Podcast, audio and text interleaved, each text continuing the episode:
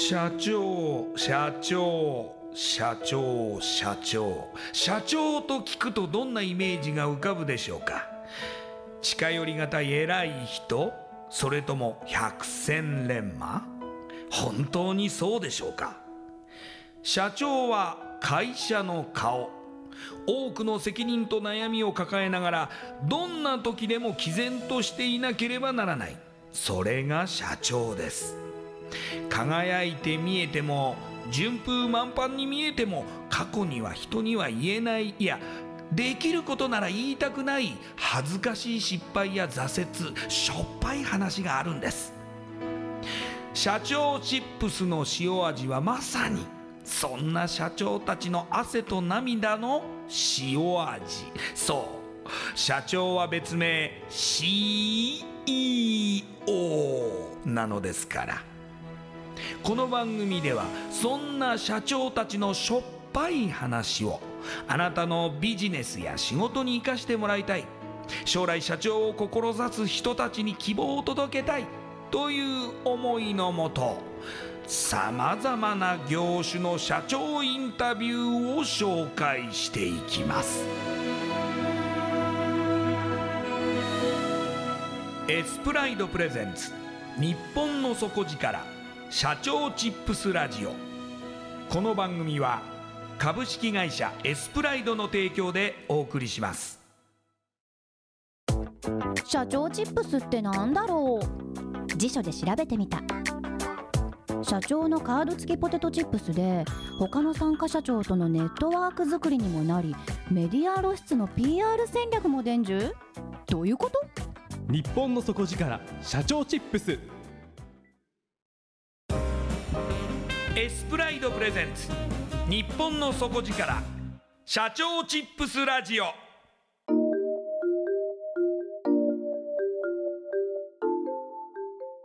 エスプライドプレゼンツ。日本の底力。社長チップスラジオ。こんばんは。社長応援ナビゲーターの西川真理子です。今夜のゲストは。ミッチ株式会社。代表取締役。下法明住さんです。下法社長よろしくお願いします。よろしくお願いしますではまずはじめに私の方から社長のプロフィールご紹介させてください。下法さんは1985年大阪生まれ。新卒で入社された会社を半年で辞められ急成長ベンチャーの立ち上げメンバーとして従事。ウェブマーケティング部署の取締役を担当し売上高40億170名までの企業規模まで成長させます。そして2017年ウェブマーケティングコンテンツマーケティングの事業で独立。大手企業上場企業を中心に急成長ベンチャーのメディア構築を行い広告費の削減やブランディング構築支援を行っていらっしゃいます。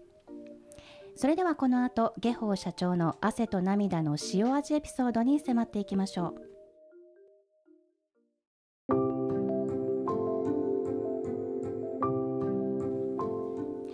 下法社長まず入社された会社を半年で辞められるということなんですが何の会社に入られたんですか？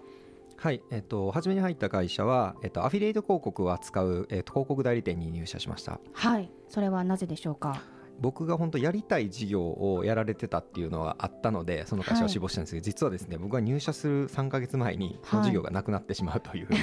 ことが行われまして。えじゃあもう部署自体なくなってしまったってことですか？そうですね。事業として撤退されて、えー、はいそうなんですよ。ただまあウェブで学ぶことは必ずあるだろうと思いまして、えー、半年働いてみたんですが、はい。はいまあ、事業内容とは別な理由で辞めました。はい、でその後入られたのがベンチャー企業なんですがこれは何かお声がけとかきっかけとかご縁みたいなものがあったんでしょうか？あはい。えっと前職の社長がですねもともと知人みたいな関係で、はい、実はミクシーで出会いまして、えー。はい、ミクシーであの向こうからナンパをされてですね。で、えー、一度すごい面白い方だなと思ってお会いしたところがきっかけで、はい、はい、その後まあ友人関係みたいなのが続くんですけども、はい、ちょうど両方ともビジネスが好きだったので、うん。えーちょうど僕が半年後ぐらいですねその会社でどうやっていこうかって悩んでる時に声がかかってではジョインしようという話で、えージョインさせていただいたっていう流れです。はい、ジョインした先で、まあ、立ち上げた事業というのはやはりウェブ関係のことですか？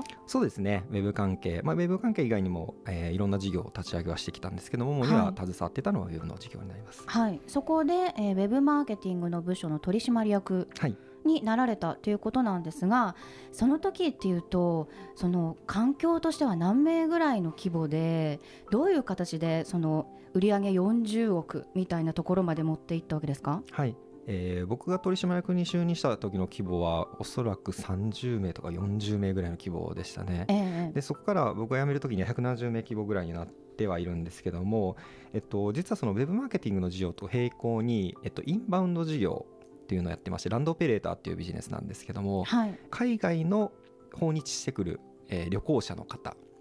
を、えー受け入れて日本側のホテルとかバスとか飲食店ガイドを手配するというビジネスがランドオペレーターなんですが、ねえええその事業をお基本的に、えー大きくしていったってところが、えー一番売上貢献が高かったところで、まあ、そこ、そちらを伸ばしていった結果、えーそういったところの売上高まで伸ばすことができたというような形ですね。うんうんうんとなるとやはりその新しいビジネスを作っていくっていう面でもその社員たちのマネジメントという面でも抜けたらまあ大変なポジションにはあったと思いますがそこからなぜ独立しようかなと思われたんですかね？はい。そうですね、えーまあ、一つはそのウェブマーケティングの事業自体が国内向けを僕らはやってたんですけども、ええ。えー撤退するという話になったっていうのが一番大きい理由かなと思います。では自分でやろうかということで独立をされたということですね。そうですね、まあ、今までこう支えてくださった会社さんに対しても、えーお断りして自分がその企業に残ってるっていうのはちょっと違うなっていう思ったっていうのはありますし、うん。えっとまあウェブマーケティングをやっていっていいとは言われたんですけどもインバウンドに特化したウェブマーケティングしてくれっていう話だったので、ええ。僕は国内向けをやりたいしうん。で最悪まあ辞めて、えっとまあ、その企業さんのお客様は基本的には全く取ってないんですけどもええ。やっていく中でその会社さんとの契約が終わったら、えー僕の会社とお話もできるかなそういった面ではお客様に対して、えー初めて最初ご契約いただいた時に話した内容嘘じゃなくなるなっていう思いもあって独立したっていう流れですね。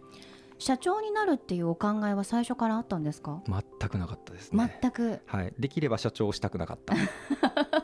でも辞めてしまったから自分がやるしかないという状況になったと、そうですね。でもそこで新しい会社で同じ事業をやっている会社に移ることもできましたよね。そうですね。ただまあその時に、えー自分が考えてたことを新しい会社に入って社員でやるっていうのは感覚的なんですけどあまりなくて。はい。どうせやるんだったらまあ役員という立場でナンバー2をやっていたので、うん。えー同じようにこういろんな人間を育てていくようなことがしたいなっていうところがあったので、まあ、自分でやるかとはい。いうような形のちょっと考えになったっていうのはありますね。はい。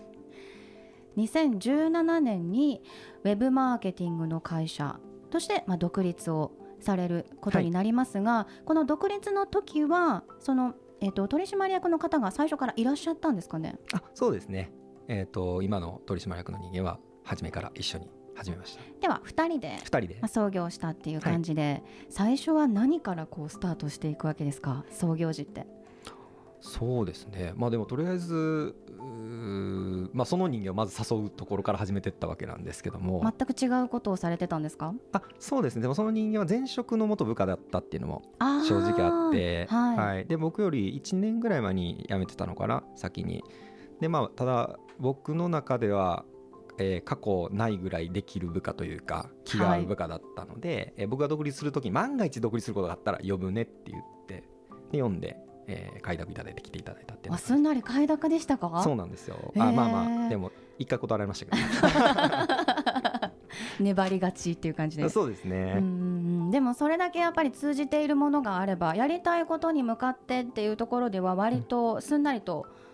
近道で向かっていけたわけですかね。そうですね。そこは本当におかげさまでという感じですけども、最初からお客様もいらっしゃいましたか？あ初めはですねいなくて、はい。本当にだから僕あの取締役って立ち位置だったので、はい。えー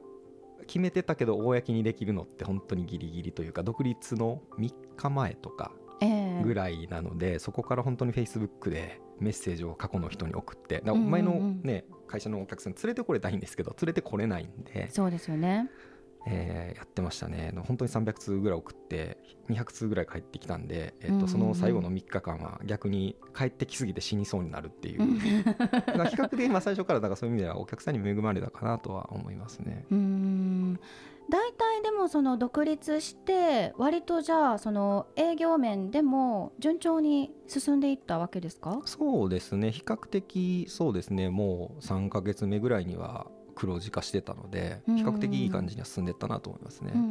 ん、事業内容としてはそのウェブのマーケティング事業っていうことでそれまでご自身が経験されてきたことの延長線上ではあるんですかね？あそうですね延長線上ではい、スタートしました。えっと、提供しているコンテンツとしては大きくなんか分けられるカテゴリーってありますか？あそうですね、えっと、コンテンツマーケティングというようなあーものを軸としたウェブコンサル事業と、えーメディア事業っていうのを展開しています。それぞれどんな具体的に内容を、まあ、手掛けられているんでしょうか？はいこれ本当にねめちゃめちゃ難しいのでコンテンツマーケティングでなんだっていう話なんですけども、ええあの分かりやすく説明をすると、えー最近こうスマートニュースさんとかで、えっと、アプリの中でこう記事がいっぱい載ってると思うんですけども、えーああいった記事を作ってえーいくような仕事です。でそれを企業様ごとから、えー、と受け持ってウェブマガジンのサイトを作るっていうのをやってるのが僕らの仕事ですね。うんうんうんで、まあ、ただ単純にこう記事とかメディアを作るだけじゃなくて、えっと、Google などの検索エンジンで上位表示させるノウハウを僕たち持っているので、ええ上位表示される記事を作ることっていうのができるっていうところですね。うんうんうん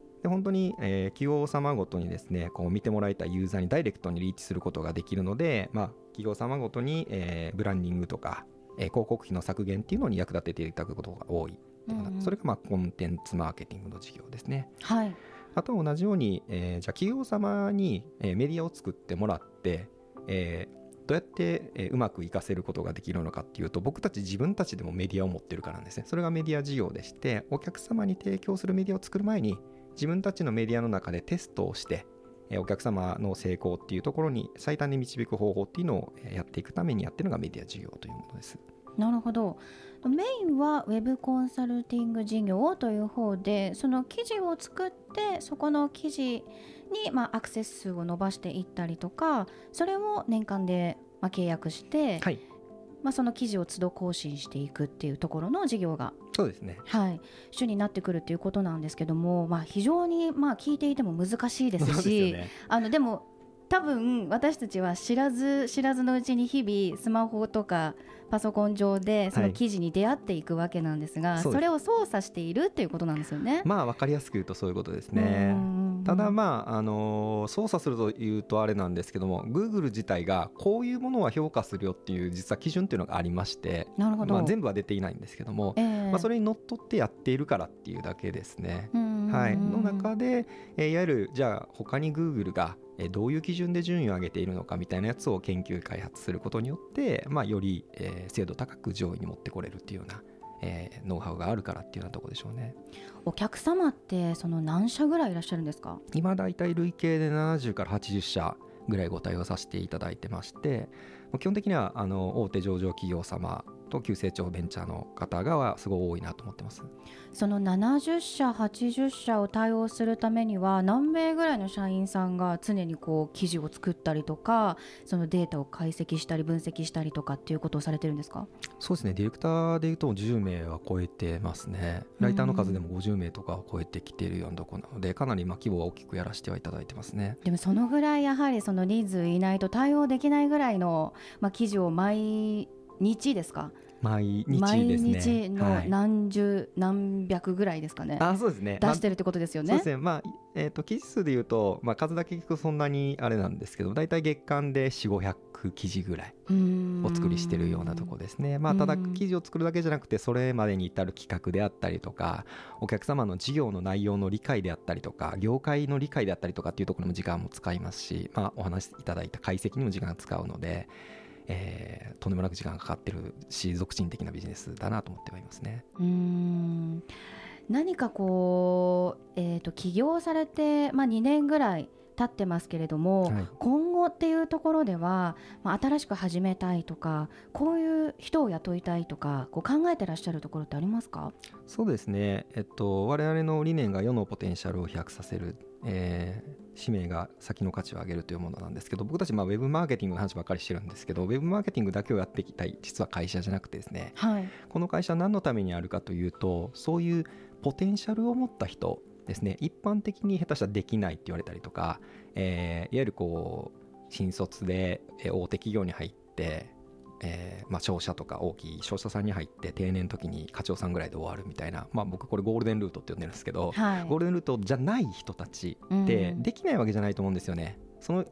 だそういう、えーただ一般的にえー就職がちょっと失敗してしまったみたいな人たちがいると思うんですけどそういった人たちってただその人のできるポイントを誰も見つけてくれなかっただけだと思っていてそこを見つけることができれば僕できない人はいなくて誰でも伸びると思ってるんですよね。はい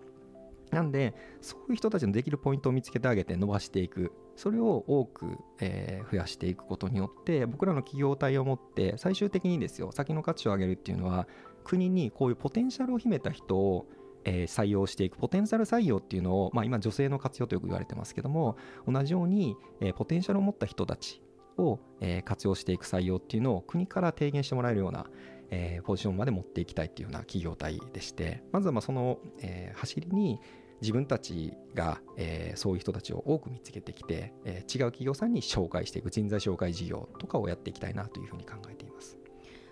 ウェブマーケティングの事業とは全く違いますけれどもね何かそのポテンシャルを上げるそのお手伝いをしたいなって思ったきっかけはいとかなんか出来事みたいなものがあったんですかね？そうですね。もう強烈なエピソードがありまして。強烈な。強烈なエピソードが。はい。あの前職でその170名ぐらいの希望だった、えー会社でやってた時に、えー部下だった人間がですね1年半で30万円ぐらいしか売り上げできない売り上げられない、はいはいとんでもない営業がありましてですね。そうですね。はい。1年半、まあ、ほったらかしにしてる自分の責任もあるので あのすごい猛省してるんですけども、えー、とその人間ががきっかけですね。でその人間にまあ1年半経った時に、えー読んで何がこうネックで仕事ができないんかって話を聞いてみるとですねえーその人間もともとバーテンダーだったんですが、ええバーテンダーのようにこうバーテンダーって横にね立ってこう手取り足取り教えていただけるじゃないですか、うんうんうん。はい。ように授業のように教えないと伸びない子っていうのが分かって僕そんなんじゃないとダメなんですっていうのを言われましてそっからえじゃあ授業のようにしようというので僕がお客さん先先に行った時に、えーお客さんに了解を得てちょっと動画撮らせてくださいって動画撮ったやつをこれシャドーイングっていうんですけどひたすら土日とか見てもらいながら 練習してもらって 完コピするんですか、完コピしてもらいました。身振り手振り間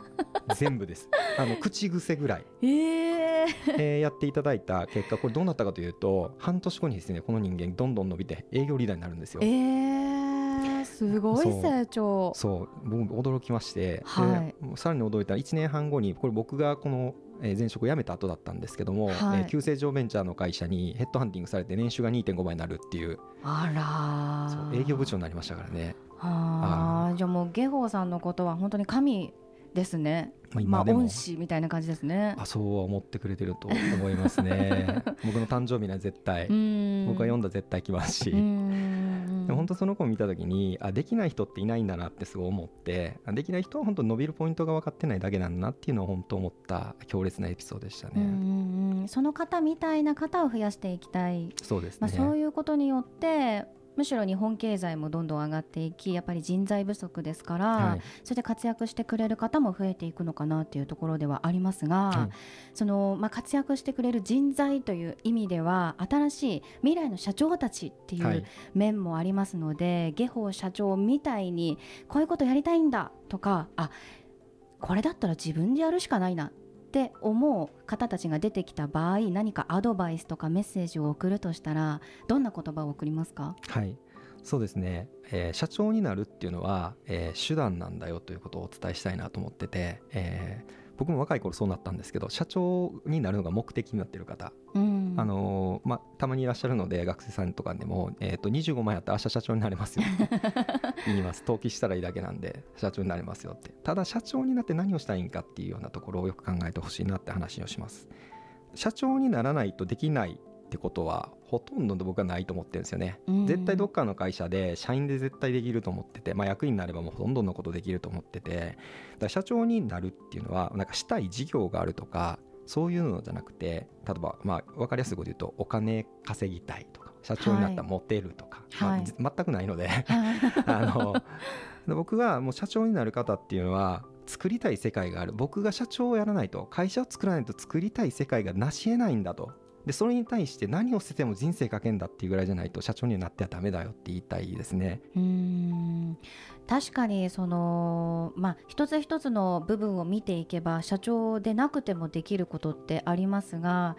世界を作ったり新しいビジネス今世の中に存在しないものを作っていくっていう面では社長でないとできないですもんね。そうですね。大体が、えーその企業に打診してないんですよね。あのこれをやらせてください。こんな実績出すんでって言って。それでもできなかったらやってもいいと思うんですけどそこはビジネスとか事業やりたいじゃなくてどういう世界を作りたいか世界観の世界ですね。を作りたいかっていうところまでいかないと僕はやらない方がいいなと思いますね。そのポテンシャルを上げる人材紹介のビジネスをやることによって下法社長が作りたい世界ってどんな世界ですか？僕は本当にそういうポテンシャルを秘めた人っていうのを一人でも多く体制させたいのでそういうポテンシャルを秘めた人たちが、まあ、さっき大手企業に直接大学で新卒で入ってって話をしたんですけども、えー例えばえー22歳で入社して25歳になった時にそのポテンシャルを秘めた人たちがその大手企業に振っていった人より優秀になっていること。こういう世界ですね。はい。なのでえ僕は言うんです。あのその企業で誰々さんになりたいとかいうのはナンセンスだって僕社員にも言うんですけど社会的に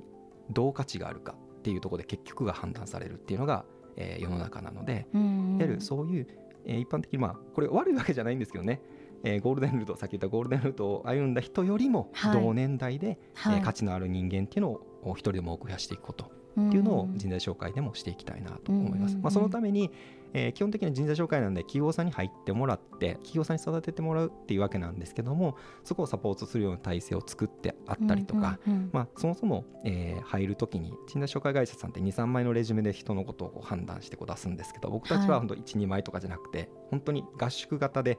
本当にドバッと10枚20枚ぐらいのレジュメをお渡ししてこの子が本当に伸びるような教育をしてもらえるような会社さんに、えー定額で提供していくことによってそういうようなえー世界作っていきたいなというふうに思っております。もうまさにその世の中が、まあ、ダイバーシティと言われている時代ですから、はまあ、それぞれの良さそのバーテンダーの子もその子の良さを見出したからおそらく成長したっていうところがあると思いますので、はい、その一人一人に向き合ってその人の個性だったりとか得意分野を磨くことによって、はい。まあ、それをこう伸ばしていく。それを企業に貢献させていくっていうところに持っていくっていうところがまず第一歩なのかもしれないですね。そうですね。うーん。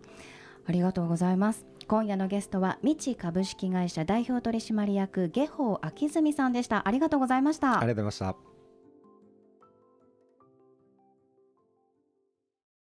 た。インパクトのある PR がしたいけどどうしたらいいのか。採用の時学生の印象に残せるようなものがあればな。社長同士のつながりを作りたいんですけど社長さん悩んでいませんか？その悩み解決しましょう日本の底力社長チップス。だととちつぷあとちつぷだとちエスプライドプレゼンツ日本の底力社長チップスラジオ。この番組は株式会社エスプライドの提供でお送りしました。